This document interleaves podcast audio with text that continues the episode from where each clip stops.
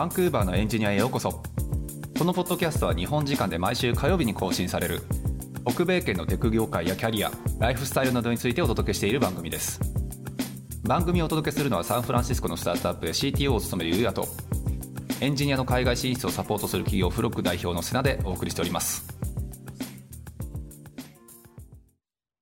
はい、始まりました。はい、よろしくお願いします。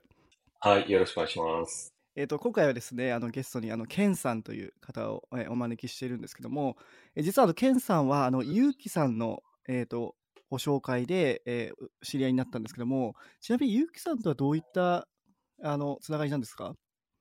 ああ、まあ、もともと、その、 Rails のコミュニティというか、デベロッパーつながりと、はいあとは、その、カナダとかアメリカで、あのーまあ、働いてらっしゃった時に、はいはい、まあ、だからアメリカとカナダの、まあ、関連のつながりはあるっちゃあるんですけどね。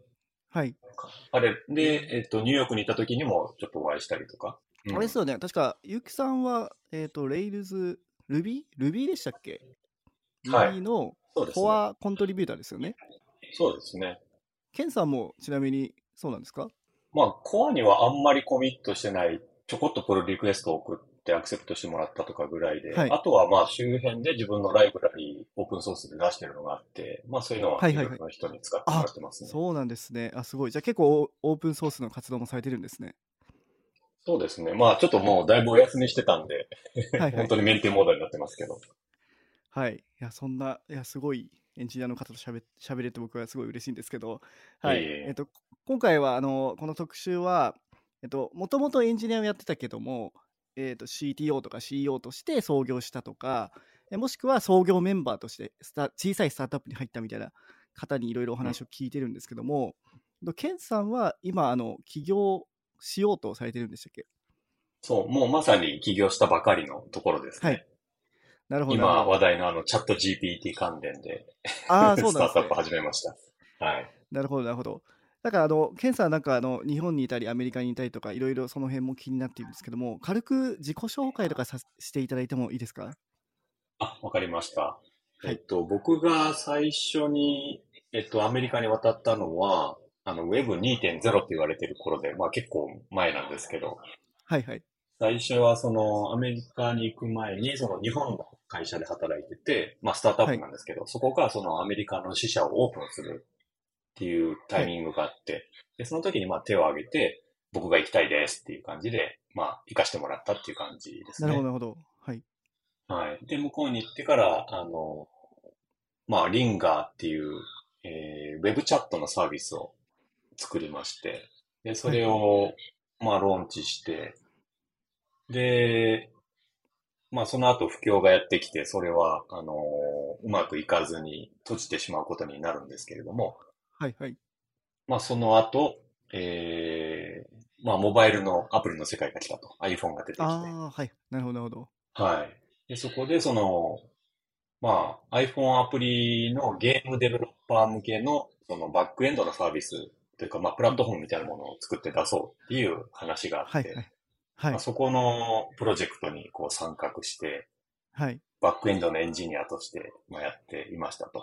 で、そちらは日本の会社に EXIT したんですけども、ああ、そうなんですね。その後に、はい。で、その後に、今度は自分で、えっと、まあ、共同創業者と二人で、今度はアメリカでネイティブで立ち上げた会社がありまして、まあ、はいあの、ニューヨークにある、あの、イーストミートイーストっていう、あの、エージャンアメリカン向けのマッチングアプリですね。はいはい。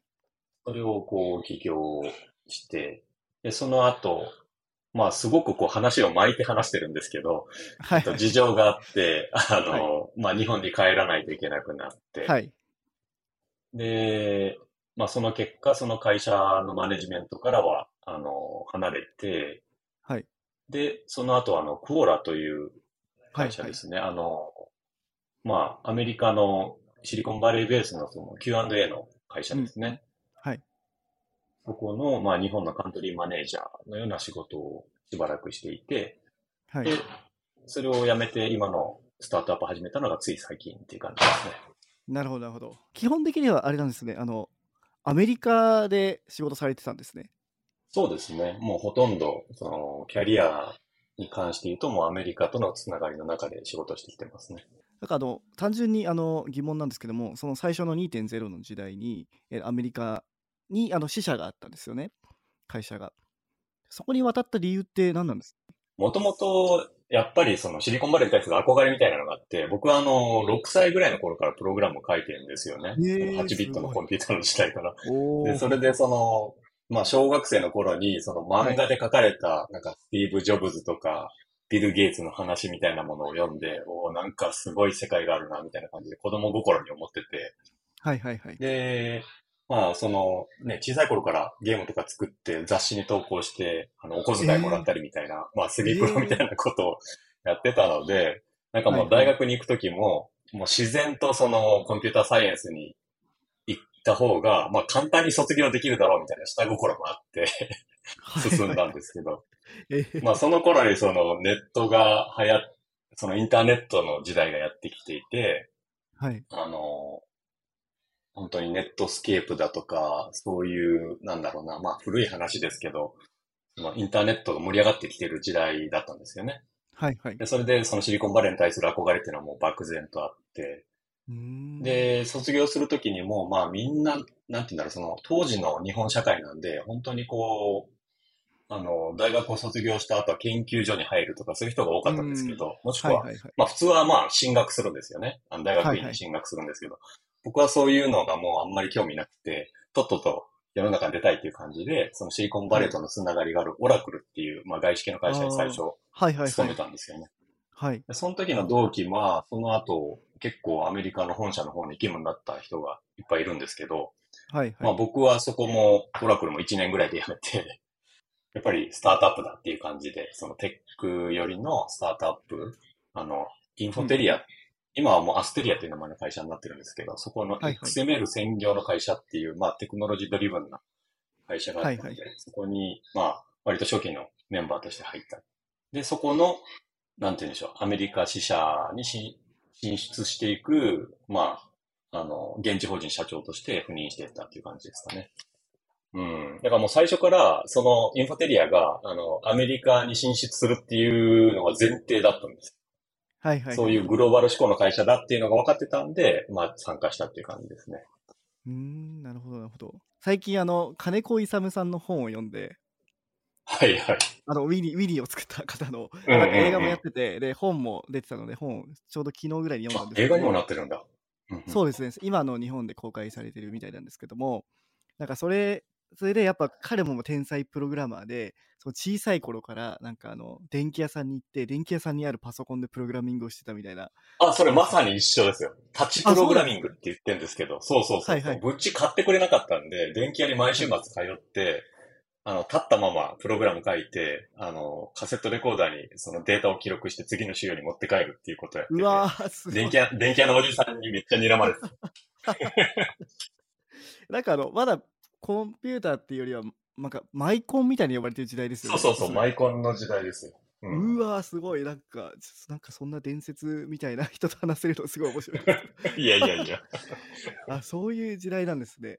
なんか、すみません、そこ深深掘っていいのかわかんないんですけども、なんか、なんでそこに全興興味持ったんですか、プログラミングの世界に。ああ、それは、あの、子供の頃に、その、なんだろう、いとこがね、結構お金持ちで、結構ゲーム機とかを買ってもらえてたんですよね。はいはいはい。で、あの、週末とかに遊びに行くと、こう、ゲームが面白い。だけど、うちの家は、そういうの買ってくれなかったんですよ。はいはいはい。なので、もう毎週末いとこんちでゲームしたいって言って、言ってたら、ある時に父親がボソッと、お前、あれよ？なんか、パソコンっていうのがあればゲーム自分で作れるらしいよっていうことを、ボソって言ったのがもうめちゃくちゃ刺さって、えー、マジかーってなって、そこからね、はなんか本当に電気屋に通って、そこであの雑誌を買買うようになったんですよ。パソコン雑誌、はいはいはいマイコン雑誌っていうのがあって、はいここにはそのプログラムのソースコードが毎月載ってるんですよね、大量に。はいはいはい。はい。でそれをこう打ち込んでいくと、自分でゲームができる。だからその雑誌を持ち込んで、その電気屋さんに行ってひたすらこう、写経をするっていう。えー、すごい。それがスタートだったんですよね。で、そこからやっぱりプログラム打つんだったらカスタマイズしたくなるじゃないですか。ちょっと変数いじったりとかして、そしたらゲームのこう、内容がちょっとずつ変わっていくんですよね。はいはいはい。でそうやっていじってるうちになんかこう、だんだん自分のゲームが作れるぞっていう、こう、感覚になってきて作るようになってったっていう感じです。へえ、面白。え、最初の言語って何なんですか？やってた言語。ベーシックです。あ、ベーシック。ベーシックって本当にあの、行番号を入れて、そこにこう、順番に命令を書いていくっていう。あの、GoTo で行番号に行くやつとかですよね。まさにまさに。もうプログラムとしてはすごい破綻してるんですけど。へえ、あ、そうなんだ。で、それを小さい頃にやってて、ずっとその大学生になるまでに続けてたんですか？そうですね。まあ、小学校卒業する頃にはもうベーシックでは飽き足らなくなってて、あの、マシン語で直接、あの、遅いんでやっぱベーシックってインタープリターなんで、はいはいはい。あの、もう C コンパイラーとかすっ飛ばして機械語であのプログラムを書くようになってましたけどね。それ、あの、その本にも、金子勇さんの本にも書かれてたんですけども、どういうことですか？機械語で書くっていうのは01で書くってことですか？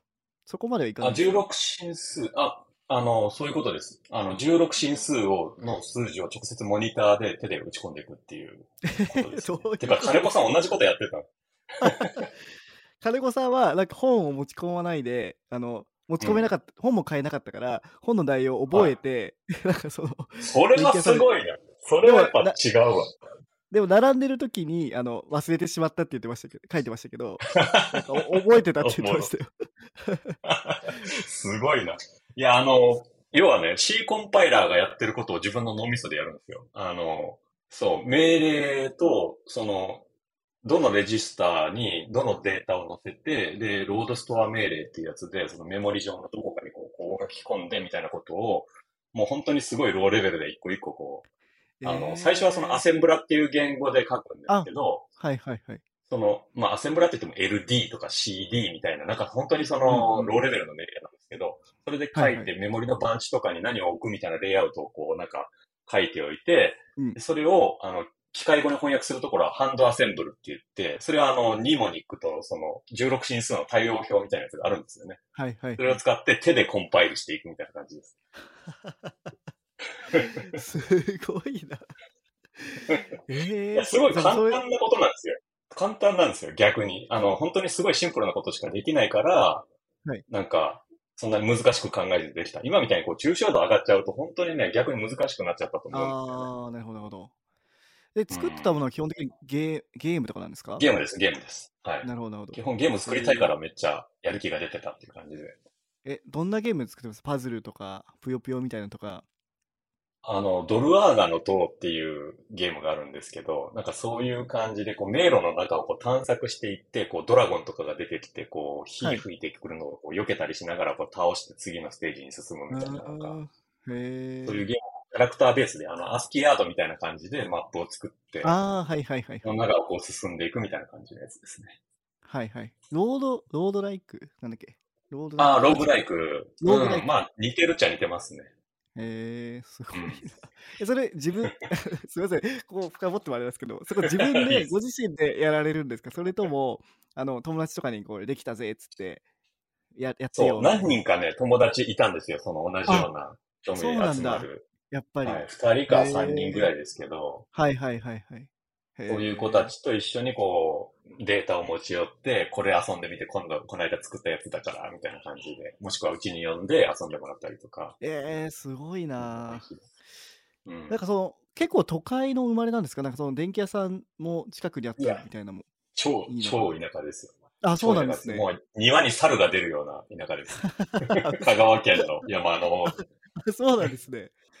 はいへ雑誌だけがもう情報の頼りみたいな感じで。はいはいはいはい電気屋さんっていうのも、あの、車で30分毎週末に父親に、あの、ドライブがてらそのジャスコっていうね、田舎のあの、まあイオン、イオンみたいなやつですけど、はいはいはいそういうところにこうはい連れてってもらって、そこにある電気屋さんに通うのが、もう、一番の楽しみだったっていう感じ。自転車とかで行くわけじゃないんだ。すごいいや、な。もうそんな距離には何もないです。ああ、すごい。なんかその環境が逆にそのハングリーさを生んだみたいな こともなんかありそうだなと思ったんですけど。確かに確かに。えー、じゃあもう、なんかいい意味で、あの、ガチオタだったんですね、もう昔から。あ、ガチオタですね。はい。なんか見た目、すごいあの、シュッとしてすごいあの、あの、皆さんには映像わかんないかもしれないですけど、すごいあの、かっこいい感じの方なんで、いやいやいや、超超ガチオタです。ガチオタなんですね。えーそれでも、大学はもう CS に行くっていうのを決めてたんですね。まあ、選択を決めることになった時に、わざわざ他の学部にする理由はないなと思って。で、ー本当に勉強あんま好きじゃなかったんで、楽に卒業できる方がいいなという、もうただそれだけですね。うなんかその、京プロとか当時ってあったんですか？ああ、まだね、競技とにまではなってなかったかもね。はいはいはい。うん。やってました？なんかそういうアルゴリズムなんか解いたりとか。あのね、僕、遅いんですよ。そういう、そういうのはすごい苦手なんですよ。今もそうなんですけど。あはいはいどっちかというと、スローシンカーで、あの、深く突き詰めて新しいアルゴリズムを考えるみたいなのは好きなんですけど、なんかこう、早く解くみたいなのはすっごい苦手ですね。はいはいはい。あなるほどなるほど。うん。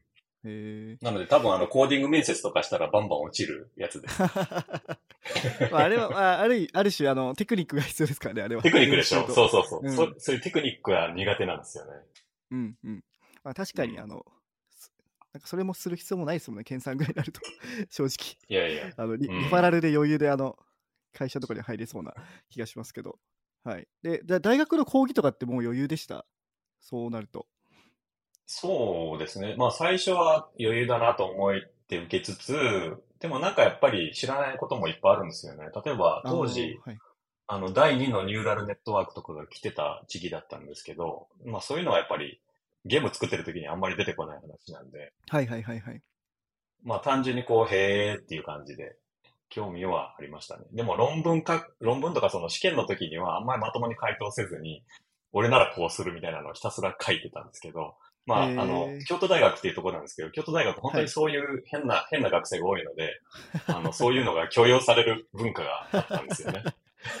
噂にはすごい聞きますね、やっぱり。京都大学は。いもうみんな勉強しないんですけど、なんかこう、自分のやりたいことを追求するみたいな感じなんで、だから本当に試験の時も、あの、しあの、説問にちゃんと答えずに、俺の話を聞けみたいな感じで、こう、小論文書くみたいな感じで点数もらってましへえ。なんかじゃあ、なんかある意味なんか今の時代というかエンジニアとかにはいい環境なのかもしれないですね、京都大学た。は。うん。なんか答えがかもしれない。でも一つ決められ今てる結構優等生が増えてるから、なんかちょっとだんだんそういう個性がなくなってきてるとは聞きましたけどね。ああ、なるほど、なるほど。うん。そうなんですね。その後オラ、オラクルですか？はい。オラクルはもう完全にソフトウェアエンジニアとして入られたんですか？まあそうですね。あの、新卒なんでまあ、その職種決めてっていう感じではなかったですけど、あの、プログラミングのスキル順にクラス分けみたいなのがあるんですよ。はいはいはいはい。へえ。それ5クラスあって、まあ一応そのできる人のクラスに入って、まあひよこ組っていう、なんかもうふざけた名前のクラスえ、本当ですか、それ？本当です、本当です。サメとか ラッコとか、もう学校みたいなノリだったんですよね。えー、すごいな、それも。しかも、まあ当時バブルだからかわかんないですけど、その研修が6ヶ月ぐらいあって、その間仕事ないんですよ。ひたすら授業みたいなの受けてて。ああ。でもまあ、あの、うちのクラスは本当にそのコンピューターもできる人たちばっかりだったんで、うんうん。あの、みんなまともに授業受けてないんですよ。なんか後ろの方にいると、こう、全員がね、なんかこう、シミュレーションゲームでマルチプレイヤーのゲームしてるのがう後ろから見えるんですよ。で、こう、講師がこう歩いてくると、ボスが来たモードで、こう、どんどんこう、スクリーンが、あの、ちゃんと仕事してる画面に切り替わってって、で、講師が戻っていくとまたゲームの画面に戻っていくっていう、後ろにいるとね、はいはい壮観なんですけど、はいはい。本当にみんな遊んでて、なんか授業なんかつまらないから俺たちでアプリケーションサーバー作ろうぜみたいな感じで、自分たちでその、もう、オラクルのプロダクトみたいなやつを自分たちで作り始めたりとか、えー、なんかすそういうごいですね。感じでそれはそれではい。はい。まあ、それは面白かったは面白かったんですけど。じゃあ割と同期の方も結構バリバリのエンジニアの方だったんですね。そうですね。まあ、その後、こう、世界に活躍してる人たちが、まあ、何人か出てるし、なるほど、なるほど。はい。まあ、その、ちょうどいいタイミングっていうのはあるんですよね。その会社の黄金期みたいなものがあると思うんですけど。うん。まあ、いい時期に行ったかなと。なんかあの昔話ばっかりして申し訳ないんですけども、あの、なんかすごいあの昔のこと、僕より多分世代が一つ、一つぐらい上の方なので、はいいろいろすごい興味深いなっていうのが結構あって、その辺深掘っちゃってるんですけども、だからそのうん Web2.0 全盛期の時ですか、この最初の就職された時って。ああ、まだその手前ぐらいですかね。あ手前ぐらい前ぐらい。うん。その2社目が、2社目に入った時が Web2.0 全盛期みたいなと時ですかね。そうですね。それで、そのアメリカに渡ることになった頃が、ちょうど当たった感じですね。えー、じゃあそこで、あの、そっか、チャットアプリとかって言ってましたもんね。チャット。はい。あの、 Ajax ってあるじゃないですか。はいあの、はいエイジャックスっていう言葉が出てきた直後に、あの、 Ajax と Comet っていう、 Ajax ってあの洗剤の名前なんですね、アメリカの。あ、そうなんですね。へえ。。はいい。まあ、あの、 Ajax ってその、技術用語としての Ajax にはもちろん、あの、 Asynchronous なんとらとかっていう、こうちゃんとした意味があるんですけど、はい。これに引っ掛けて、コメットっていうなんか対抗ブランドもあるんですよね。はいはいはい。だからそれに引っ掛けて、そのコメットっていうそのロングポールの技術、あの要はサーバーからプッシュする技術みたいなのって昔は全然なかったんですよね。はいはい。なのでその HTTP って本当にリクエストレスポンスのこうサイクルだけだったんですけど、はいはい。あの、ロングポーリングっていうのはどういうことかっていうと、そのリクエストを発行してサーバーがレスポンスを返さずにずっと持ってるんですよね。はいはい。で、サーバー側で何かイベントが起きた時に初めてレスポンスを返して、で、クライアント側はまたすぐ繋ぎに行くみたいな。それをやることによって疑似プッシュを実現するっていう。のがそのコメットっていうはい。技術だったんですよ。でそれを、はい多分、あの、世界で最初に実用化したプロダクトがその僕の作ったリンガーっていうやつで、ああ、そうなんですね。へはいえ。あ、なるほど。コメット界隈では多分知らない人はいないと思いますね。あ、そうなんですね。コメットのプロトコルっていうんですかね、今それって。はい。で、まだ存在するんですか？一応同じことをやろうと思えばできます。ただまあ今だとあのサーバーセントイベントとか WebSocket とかで代替が効くので、はいはいはい。そうですよね。それがなかった時代の話ですね。あと、クロスオリジンのあのリクエストポリシーとか、ああいうのもまだ当時は概念がなかったので、えあのスクリプトタグに直接、あの、あの、サードパーティーっていうかその API を引っこ抜きたいところの URL を入れて、来た JSON をそのままインバルしちゃしちゃうっていう結構危ないことをやって、んその代替してたっていう感じですね。はいはいはい。昔はだからクロスオリジン本当に厳密にダメだったんですよ。AJAX ができなかったんですよ。今だとそのクロスオリジンのルール書いてあれば、リクエストを、はいあの、ね、どこにでも飛ばせるっていうか、その、許可されてればいけると思うんですけど、昔は本当にダメだったんで、そのスクリプトタグで代行するっていうことをやってたんですよね。えー、そんな 裏技というか、あったんですね。はいなんかあの、そこでは、えっと、フロントエンド、サーバーサイド、もう全部、すべて、インフラも全部やられたんですか？そうなんですよ。はい。まあやらざるを得ない時代だったですね。もうサーバーラック持って、あの、サーバーを物理的に買い込んで、トラックに積んで、で、フランシスコのデータセンターに積み込み、積み込みに行って、で、あの、ネジ締めるときに手が怪我するっていうような、もう本当そういう、フィジカルな世界だったですね。えー、まだクラウドもない時代なんですか？すごい。ちょうどクラウドが出る時代ですね。その1年後ぐらいに Amazon Web サービスが出てきたんで。はいはいはいはい。そこじゃあもう、インフラから全部やられてたんですね。そうですね。まあ、懐かしい話なんですけど、その昔話を僕はあんまりしないように心がけてて。まあ、あこういう時でも意外と聞かれたから話してるんですけど。そうはい。意外と多分ここのリスナーさんはすごいあの新鮮だと思うし、そのなんか昔の、か。やっぱ昔のサンフランシスコとか、そのテック界隈ってすごいキラキラしてたイメージも僕もあって、なんかネットスケープの時代とか、2.0の時代結構キラキラした時代だから、すごい僕も聞いててワクワクするし、すごい面白いですよ。はい。なるほど。あよかったです。い、や、昔話、本当にでもね、なんかしてる人いっぱいいるけど、なんかあんまり僕はそういうの好きじゃなくて、やっぱ、ね、技術はどんどん先に進んでいくもんだと思ってるんで。なるほど。まあでも、例えばなんか技術って結構入れ替わりもあるじゃないですか。なんかあの時は、ね。えー、とリレーショナルデータベースが流行ってて、でその次の SQL が流行ったけど、またリレーショナルデータベースが流行るみたいな、そういうなんか、なんていうんですかね、周期みたいなのもあるんで、あまたあの時の、じゃあコメットの、コメットが改良されてまた出てきたんだみたいな、そういうのもあありますよね、結構。確かに確かにうん、はいそうそういうのかも聞いて聞いてて面白いです。じゃあ、ちょっとあの 昔話はほどほどにしておいて、えっと、そはいの次の会社があのモバイルゲームの会社ですよね。なんかここで、あのこの前あのお話しさせていただいたときに、なんかすごいリクエスト数をさばいてたみたいなお話を聞いたんですけども、ああ、そうですね。まあ、あのライトバイク、パンカクっていう会社なんですけど、日本の会社で、で僕だけサンフランシスコから働い、リモートで働いているっていう、まあちょっと変則的なチームだったんですけど、あのちょうど本当に iPhone が出てきて、App Store が出てきた時に、その全米でナンバーになってしまったアプリというのがありまして。しまった、はいしまったのね。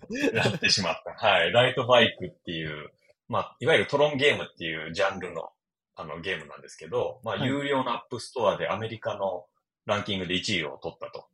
はいはい。ですごくこう人気のあるタイトルだったので、まあこれの2を出すときに、ただのゲームで終わるんじゃなくて、今度はプラットフォームにしてしまって、無料にして、で、その基盤の技術をあの他のゲームデベロッパーにも使えるようにすることで、はいはい。はい、 Backend as a Service みたいなものにして、なるほど、なるほど。そのユーザー間の連携を取れるようにして、隣のゲームに集客、あの、送客したりとか、うんうん、うん。そういうことができるプラットフォームにしようっていうことを考えたんですよね。はいはい。はい。で、それを、まあ、ローンチするためにしこしこと開発を始めて、で、WWDC の2010年とかだったかな、に、あの、ローンチしたときに、キーノートの日に発表したんですよね。WWDC のアップルの。はいはい。はい。はい。そしたら、あの、いきなり初日に10万ダウンロードが来て、うわサーバーがパンクするっていう。で、ー。はいこはい。の WWDC の会場でもう、てんやわんやになりながら、あの、しサーバーのアーキテクチャを改変していくっていう、その場で。そういうドタバタがありました。えーはい。その後、まあ、トータルで3年かけて3000万ユーザーまで。いやー、えい。ぐいですね。なんかあの、に、例えばなんか日本の会社とかだと3000万うん。ユーザーとかってあんまりないですよね。おそらくそこまで大きいっていうのは。まあ、人口の壁がありますからね。ですよね。だからやっぱ、はい世界向けに使っ作ってるからこそのユーザー数というか。で、そしてリクエストもゲームゲームなんで結構エグそうですよね。そうですね。まあ、あの、ゲームそのもののリクエストは、その、ピアツーピアの技術を使って、直接、ねあの、パケットをクリアみたいな仕組みをしていたので。サーバーを回避できるようにはなってたんですけど、ああ、すごい。それでもなおって感じですね。はい。はいはいはい。そうそれも結構面白いんですよ。あの、ファイアボールを超えて通信できるようにするために、その UDP を使って TCP だと通んないんで、UDP で、あの、ホールパンチング、その、ポートの穴を開けて、お互いのパケットを通せる状態を作るっていう。で、仮想チャンネルを作ってから、その UDP の上で TCP のような、そのリライアブルレイヤーみたいなものを自分たちで作って、そこで通信するっていうことをやってました。ええすごい。それ、独自の技術なんですか？それとも、独自のプロトコルです。かはいへえ、面白。そうですね。だからその時の知見もかなりいろいろと面白く溜まっていった感じですね。で、いろいろと分かってきたんですけど、ピアツーピアは、その3人までのプレイヤーだったらオプティマルだけど、それ以上になったらやっぱりハブを返した方がいいという結論に達したんですよね。まあもうちょっと多くてもいいんですけど、基本的にはいははい全部フルメッシュでピアツーピアだと逆に負荷が増えちゃうっていう感じですね。へえ、なるほど。じゃあ、まあ、それこそさっきの話じゃないけど、ウィニーとかってかなりすごかったんですね、技術的に。ああ、そうですね。確かに確かに。はい、全部が確かピアツーピアで。そうですね。あの、スカイプとかも実はその時にちょうど、本当にその、ね、あの、金子さんのやつと同じ世代だと思うんですけど、そのスーパーノードみたいな概念が出てきて、要するにそのピアツーピアなんだけど、ハブになるみたいなやつが自発的にこう決まる投票の仕組みみたいなものを実装していって、なるべくその複雑性が分散しないようにしていくみたいな。はいはいそれはそれで面白い時代ではあったんですよね。今はもうピアツーピアは流行んなくなっちゃいましたけど。あれ、ブロックチェーンってどうなんですか？ピアツーピアって言えるんですか？あれって。ああ、確かにそうか。あれはもう完全にピアですね、そういう意味では。うん。全員が全員のコピーを持ってるわけだから。なんかまあそういうようになんかやっぱ技術っていうのは ちょっとあの、なんかま回るのかなみたいなのも僕は思いまなるほど。なるほど。はい確かに、確かに。そうですね。で、えーっと、まあちょ、ちょっとすいません、あの、今まで結構あの、あの、ご経歴について聞いたんですけども、ここが結構本題で、えその後はあれですよね、コーファウンダーと CTO として、実際にこれ起業されたんですよね、ニューヨークで。あのーそうですね。まあ、イーストミッドイーストっていう、まあ、マッチングアプリの会社なんですけど、はいこれはそのコーファウンダーのアイデアで始まったんですけど、まあ、知り合いのつてで、あのーちょうど僕がその感覚で、先ほどのそのゲーム会社ですけど、そこの EXIT が決まったタイミングあたりで、あのーコーファウンダー探してるっていうお話が来たので、あ、ちょうどいいやっていう感じで乗っかったっていう感じですね。で、向こうがビジネス寄りだったので、まあ僕がテクニカルだったので、まあちょうどよかったっていう感じです。なんかそのちょ、ちょうどいいって言っても、なんかあの、その社員であのやってるエンジニアとしてややるのと、やっぱ自分でこう、コーファウンダーと CTO として、おその会社のオーナーとしてやるのって結構違うし、挑戦があるのかなって思うんですけども、そういう感じなかったんですか？それはそんなになかったですね。まあ、それまでもある意味自分のやりたいようにやってきてたっていうか、あーまあ、あの現地法人社長もそうだけど、その後の、そのパン角の仕事っていうのも、まあ、どっちかっていうと、こう、第二創業期の、まあ、経営メンバーみたいな立ち位置で入ってはいたので、はいはい。そんなに違和感はなかったですけどね。ああ、そうなんですね。えーじゃあ結構もう、やっぱこれ、あの、今まであのインタビューさせていただいた人たちにも結構き言ってたんですけども、あそのなんか、やっぱインパクトインパクトが大事なんじゃないかみたいな話をししていたんですけども、やっぱその自分の、なんかこう、出した成果を100%出せるみたいな環境が、こういう環境なんですか？その CTO とかコーファウンダーとか。ああ、確かにそうですね。その、いわゆる会社員としてやってる時との違いっていう意味ではそこが一番大きい気がしますね。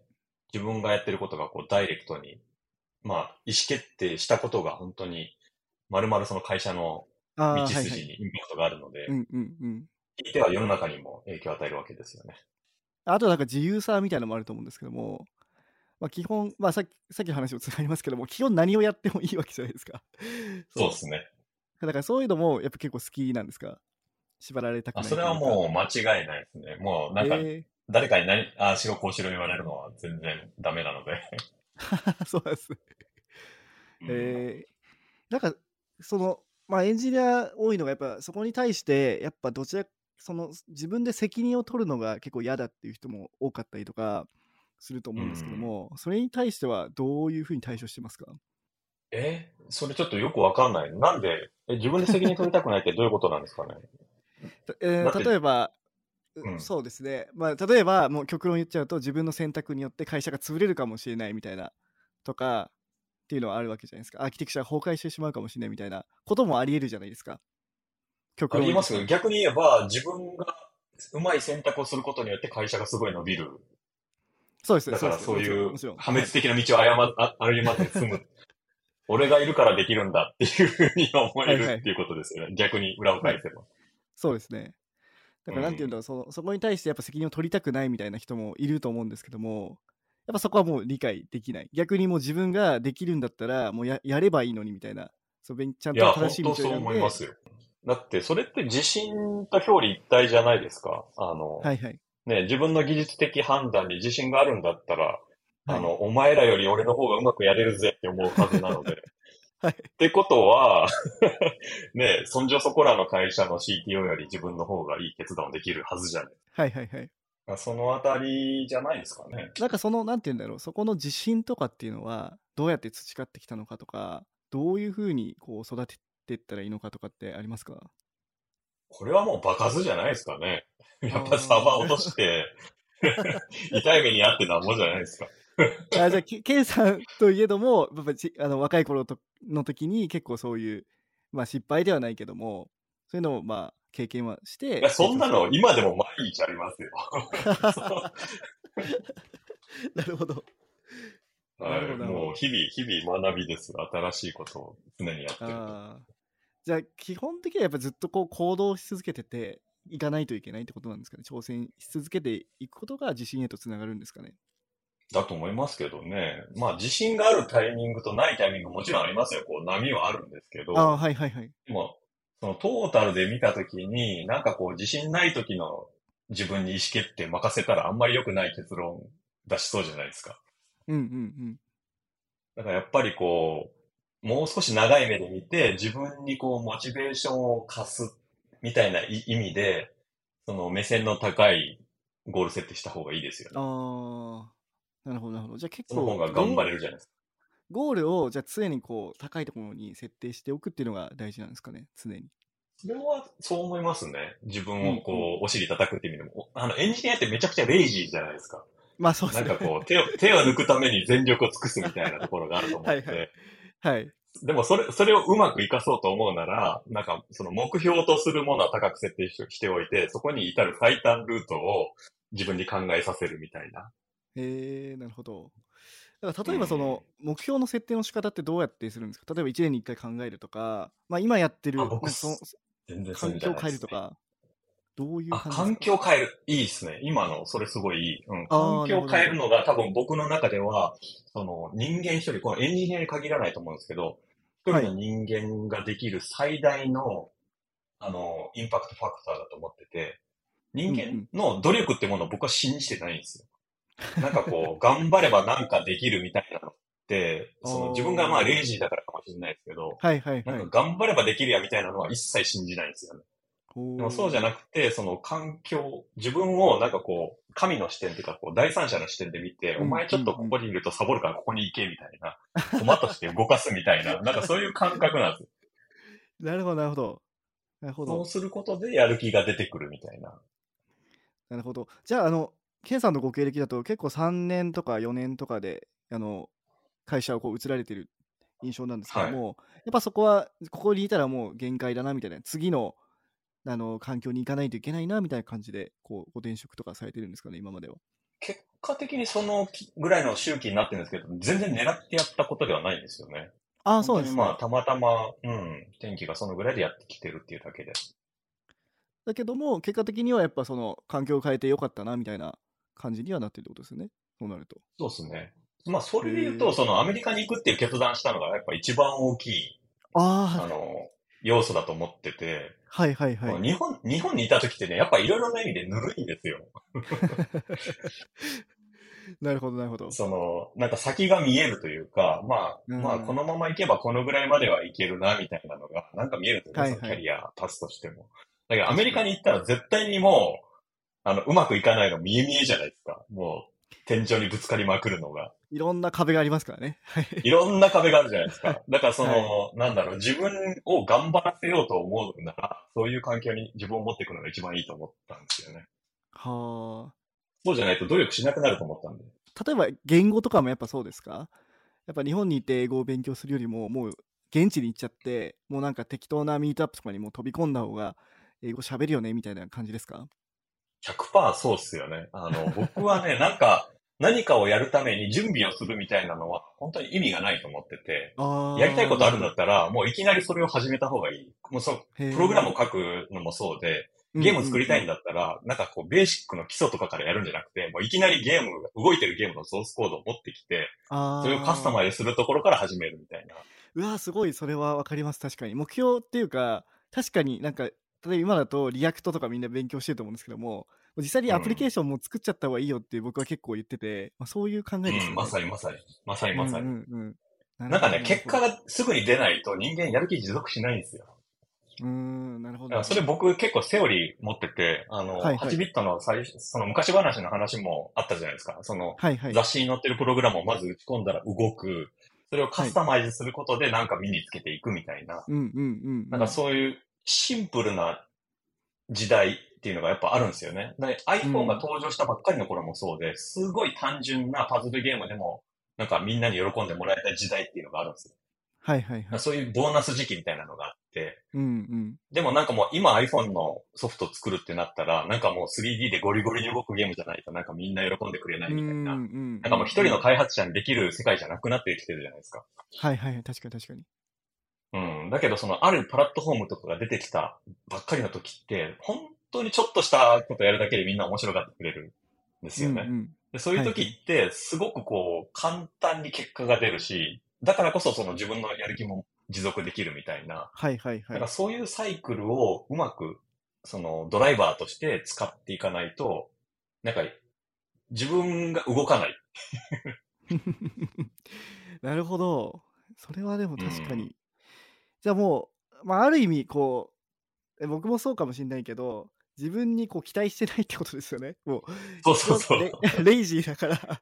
レイジーなんで、なんか新しくゼロからコツコツとなんかやるとかって本当向いてないですよね。なるほど、なるほど。えー、まあ、それは一ついいかもしれないですね。やっぱり、中でやっぱその日本にいて、まあ、いずれ海外に行きたいとかって言ってる人いるけど、まあ、結局、うん。行けばで済んじゃう話だな。そうそうそうそうそう。ある行ってから考えた方がいいよっていうね。そうなんですよね。だから、うん、確かにね、いまあ僕も結構あの日本でモヤモヤしてた時期があったんですけども、まあ今思うと、もう行けよって昔の自分に言いたいですけど、うん、確かにそういうのはありますね。はい。ね、あの、事前に、わかんない時に考えてることって大体外れてるんですよね。あ、そう想像で、想像でいろいろ悩んでるけど。だからそれ、悩むだけ本当時間の無駄なんですよ。結構そういうふうに場所を変えたりとかそう新しいこと挑戦するまあリスクだと思う人もいると思うんですけどもその辺のリリスク管理っていうんですか？その辺ってどうしてますか？あーあんまうまくできてないですね。まあ、こんな風に言ってるけど僕も結構ビビりなんで、あの、なんか怖いなって思う時はもちろんたくさんあるんですけど、はいなんだろう、割とでもリズムで考えてるかもしれないですね。リズムで考えた方が自分を納得させやすいっていうのがあって、うんうんうんうんこの選択肢 A と B があるときに、はいその A はまあ無難だと。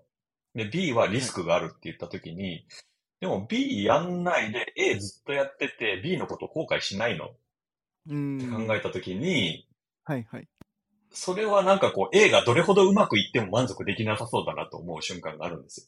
はいはいはいそれだったらやっぱ B やってみなきゃダメだよね、みたいな。そういう決め方だよね。まあ、その辺って本当に人に性格によると思うんで、自分がどうやったら動くかっていうツボは自分で探していただくしかないと思うんですけど、でもリスクの取り方って、なんかこう、ただ、なんか恐れるなみたいな話じゃなくて、自分を納得させるツボをどうやって探すかみたいなテクニックの話だと思うので、はあなるほどなるほど。本当になんかリスクを取らない人もいるので世の中っていうのは。うん。取れないというか、まあ、そういうふうにそれがいいと思ってるし別にそれを僕は否定しないですけどもだそれは本当に難しい話ですよね。なんかどうそう人のそれぞれのやり方があるあるのかなっていうのは確かに思いましたはいまあそうですよね。でもまあこういうポッドキャストを聞いてるような人っていうのは、はいでもそ、それに満足できてないから聞いてるわけですよ。多 分そうですね多分これからちょっとモヤモヤしてる方が多いんじゃないかなとは思いますけどはいそういうことですよね。はいそれで言うとやっぱなんかこう背中を押してあげれるといいいいんじゃないですかね。まあ、そうですね。だから、まあ、ケンさんが言ったように A と B があって、やっぱ A を続けてないから、まあ、そのリスクもか、リスクを取ったかもしれないけど、得られたものっていうのがめちゃくちゃ大きいっていうのを、まあ、皆さんに伝えたいなっていうのはありますね。確かに。だからこれって、あの、パレートの法則みたいなもんだと思ってて、はいはいあの、20%のものを、まあ80点まで持っていくのって、まあ20%の労力でできるじゃないですか。はい。はい。でもそこから80点のものを100点にするのってもうめちゃくちゃ時間がかかって大変。はいはいはいはい。そう考えると、その未知の領域で新しい経験を積むっていうのは80点をいっぱい取るっていうことなんですよね。その方がトータルでその自分が塗りつぶしたその経験値の面積って広広いじゃないですか。そう考えると、その少ない労力で高いパフォーマンスを出すそのレイジーな人たちにとってはそっちの方がいいと思うんですけど、ね これ、あれですよ。なんかエンジニアのタイプもそのパレードの法則結構ありますよね。なんかあの、あー企業で80%をいっぱい例えばまあ言語だとししますけどななんていうのサーバーサイドフロントエンドもインフラも80点できる人とあとうんフロントエンドを100点満点できる人みたいなそのなんかタイプの違いとかもあってまあ僕もあの多分ケンさんと同じで前者なんですけども 確かに その20%に 80%, 80の時間使いたくないっていうのはすごいわかります。うん。確かにそこは正確によるか。うん。なんかその職人気質で一個を極めたいみたいな人にはあんま響かない話かもしれない。はい。確かに。いやでもすごいわかります。はい。うん、で、ちょっとあの、今、あの、起業されてるということで、まあ、さっきもあの話お話にあったように、なんか今こう、変革期だみたいな、なんかその Web2.0 が始まったりとか、iPhone が出たりとか、なんか今また新しいのが来るんじゃないかみたいなことをケンさんからお伺いしたんですけども、その辺ちょっとあの、うんうんお伺いしてもいいですか？あそうっすね。いや、もう、 ChatGPT ですよ。要は。そういやなんか、この、あのうんエンジニアからすると、なんかそういうハ hype と言われる、なんかその hype と呼ばれるかもしれない、うんうん例えば Web3 だの、ブロックチェーンだのみたいなのあるじゃないですか。で、それチャット GPT も、それの一つだと捉える人もいると思うんですよ。なるでほど。、なんです、で、そこですごい不思議だったのが、そのケンさんぐらいのすごいあの経験ある方が言ってるのは、もしかしたら今回は本当かもしれないっていうのを すごい思っていて、その辺すごい聞きたいんですけど、はい。えー逆にハイプだって捉えてる人がそんなに多いっていうことが僕にはちょっと信じられないですけどね。あの、僕もね、バズ、バズワードすごい嫌いなんですよ。あの、昔からはいはいバズワード嫌いとして名を馳せていて、あの、流行り、流行り言葉が出るたびにそれを否定するなんか嫌な人みたいな。あの、AR とか VR とか、はいはい。まあ、本当にね、いいろいろこう、悪口言ってきた人間なんですけど、はい、Web2 以来ですね、僕が今回。えー、心がもう踊ってるんですか？やっぱその、うん。今のチャット GPT に。へえ。そうっす。ね。これは久々に来たって感じですね。えー、なるほど、なるほど。具体的にどの辺が響いたんですか？え、具体的に？とにかくすごくないですか？なんか想像できないアウトプットを出してくるマシンって初めてじゃないですか。今までにその deterministic じゃない result を出す programmatic なものってなかったですよね。た、ただの疑似乱数とかなくて意味のある。はいはいはい。あれですよね。その文脈から言うとチャット GPT じゃなくて、そのジェネレーティブ AI って言われる、その画像と、か、そのうんなんか文章とか、コピーライティング作ったりとか、そういうのも含めてってことですよね。そういうことです、そういうことです。ああ、なるほど。なるほどまあ、生成 AI 全般ってことですけどね。はいはいはいはい。なるほどなるほど。これはマジでやばいと思いますね。ええー、そうなんだ。今はそこの技術にちょっとこれから何年間か、ちょっとはいこ。全振りです。全振り、おー、すごい。はい。いや、た楽しみですね。ケンさんぐらいの経験のある人がどういうプロダクトを作るのかっていうのをめちゃくちゃ楽しみだなと思うんですけど。具体的にまだ全然何も決まってないんですよね。あの、あ、もうね、ある程度決まってる軸はあってはいはい一つ。はいはい、はい。あの、チャット GPT って、まあ質問したら何でも答えてくれるじゃないですか。はいはい、だけど知ってることに限界があるんですよね。例えば、あ,、はいはいなたについてのプライベートなこととかは知らないじゃあ、その、あなたについての情報を、その追加で学習させるにはどうしたらいいのか。はいはい。で、トラディショナルな AI のやり方だと、ファインチューニングっていうのをやるんですよね。その追加のデータを、あの、さらに、その、出口に近いレイヤーのところで、まあ、データを食わしてやることで、その自分の好みの AI モデルにカスタマイズするってことをやるんですよね。あの、既存のやり方っていうのは本当に、あの、学習、追加学習するっていうことです。なんだけど、今、その LLM とかが出てきて、なんか、できるようになったことは、もうファインチューニングしないんですよ。ゼロショットって言うんですけど、要するに追加学習なしで、いきなり、あの、コンテキストを、もうプロンプトとして与えてやると、その追加学習なしに、あの、もうまるで学習したかのような結論を出すことができるようになった。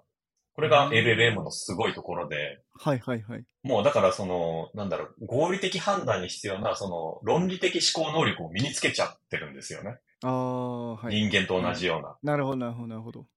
はい。だからそれを使って、人間って、あの別になんかこう、手順書みたいなのをさらっとその場で渡されて、さって読んだら、そのタスクをこなせるじゃないですか。うんうんうん。別にそれをなんかこう、事前にすごい学習してこなくても、その日その場で渡されても、あ、こうすりゃいいのねって言ってタスクをこなせるじゃないですか。はい。それと同じようなことが人工知能ができるようになったんですよね。うんうんうん。だからほん、本当に on the fly で、あの、その場で指示を与えると、まあ、要はプロンプトを工夫するっていうことなんですけど、うんそうすると、いきなりなんかタスクをやらせることができるようになったっはい。ていうのが本当にすごいことで、はい。で、これでですね、そのプロンプトに食わせるためのデータとして、あの、データベースに溜まってる、それこそそのベクターデータベースとかに溜まってる、そのコンテンツをはい。文脈としてプロンプトに埋め込んで、これに基づいて、あの、説明してくださいみたいなああ、はいはいはい。質問の仕方をすると、うんそのチャット GPT が、あの、その文脈を踏まえた行動をしてくれるわけですよね。だから本当にこう自分のやらせたい仕事を AI にさせることができる。でも追加の情報をもとにさせることができるっていうのを、もうこれ、あの、新しいプログラミングのパラダイムの花が開いたんですよ。これだから、あの、関数なんですよ。チャット GPT っていう。その関数に与える、あの、アーギュメントをどう与えるかっていう話なんですよ。で、それを自然言語で与えるようになったんですよ。その、プログラムのコード自体。だからもう完全にそのプログラムのメタ次元が1次元上がったんですよ。完全に。自然言語で、あの、人間にも機械にもわかる言葉で書かれた指示書みたいなものをもとに、コンピューターを動かせる時代が来たんですよ。これは本当に完全なるパラダイムシフトですよね。本当にね、こう、自分から行動を起こせる AI みたいなものを作ることができるんですよね。なんか実用例みたいなのって結構今バンバンあのそこの3ヶ月ぐらいでなんか1000ぐらいのなんかアプリケーションができたみたいなうんその周りにみたいな記事とかも読んだんですけどもだから、うんそういうなんか差別化とかって、具体的にどうなやっていくんですかね？なんか被っちゃったりするのかなとか思ったんですけど、単純に。あのね、それもよく言われる話だと思うんですけど、はい。今はね、その、まあ、もちろん、その、 OpenAI とかプラットフォームリスクありますよ。そこが、ね、はいプラットフォームって常にビッグヒットしたアプリをパクるっていうのがもう運命なので、あのその成功すれば必ず食われると思ってた方がいいとは思うんですよね。はい。なんですけど、それを抜きにすると、まだまだ、そのマーケットのポテンシャルに対してプレイヤー足りてないぐらいだと思いますね。うーん、なるほど、なるほど。はい。今、せ1000個って言ってましたけど、もっともっとキャパあると思います。潜在的には。なるほど、なるほど。確かにね。はい。バーティカルで考えても、もう本当にいろんな切り口がありますもんね。確かに。はい。無限にあるんで、もうすべてのパラダイムを変えていくっていうふうに考える。今までのそのプログラミングのはい。プラダイムをどんどん変えていくっていうふうに考えると、もう壊されない、ディスラプトされない領域ないんですよね。なので、まあ、マーケットクソでかいので、あの、もう何やっても必ず自分の生き残るニッチは見つけられると思ってます。あ、そんなぐらいでかいんだ、マーケットが。はい。いや、楽しみですね。なんか今後、なんか Web3 もなんか収束、収束し仕掛けてて、まあでも本当にリアル、うん本当になんかやりたい人たちがやってるのかなみたいなので、健全なコミュニティになってきたのかなみたいな思いますけど、なんか、それもね、僕思うとこあるんですよ。はい。あ、そうなんですね。はい。はい僕、バズワード嫌いな人じゃないですか。はい。で、あの、なんだろう、VR とかが出てきた、それこそ20年ぐらい前にも、いや、それはまだ20年早いよって言ってたら本当に20年早かったんですよね。はい。で、物事にやっぱタイミングってあるんですよ。そのニューラルネットワークを20年前に言ってたらやっぱり笑われてたわけですよ。だから AI の時代っていうのは今こそ第2弾、第4の波と言っていいぐらいのその生成はいはいはい AI の波っていうのが来てますけど、はい。だからその Web3 は僕は早すぎたと思ってますね。だ早すぎるからあれは Web、Web4 なんですよ。へーなるほどなるほど。あの、Web3 は実は生成 AI だったっていうオチだと思ってますね。なるほどね。まだ早すぎた。まあ確かにね、それはみんな思ってるところかもしれないですよね。まだつ、なんか使い方、なんかどちらかというと、僕も Web3 最初プロダクト作ろうとしたんですけども、なんか基本的にもう使い方が限られているような気がして、でそういうようなのはもうある程度アプリケーションになって、ある程度大きくなってるんですよね。で、コミュニティもあったりとかして。うんうんうんで、なんかその、本当に隙間のところで、こう、アプリケーションを作らないといけない。でも、それって本当に意味あんの？すごいマーケット小さいよねってなるのが結構あったので、やめたんですけど、そのマーケットは。うんだから、どっちかというと AI っていうのは、もしかしたら、その、飽和することがないのかもしれないです。マーケットがクソでかいから、そのいっぱうんいいろんなものにこう当てはめられるみたいなのはあるから、そこは確かに違いそうだなとは思いましたね。うん。そうですね。まあ実際その Y コンビネーターでね、い今ちょうど4月のバッジが入ってきてるところですけど、もう大量の AI 関連のがやっぱり出てきてて、もうなるほど。ああ、もうこの先を示してますよね、それが。でちなみに今、あお一人でやられてますけど、今後、アメリカで会社をやられる感じですか？そうですね。まあ一応共同創業者いる、一人いるんですあけど、そうなんですね。あの、はい。まあ最終的には、あの、渡米して、アメリカの、まあ法人自体もアメリカの法人にはしてあるので、どはい。ちなみにどちらの地域でとかありますか、全然決めてないですね。ああ、そうなんだ。はい。なるほど。やっぱり、その。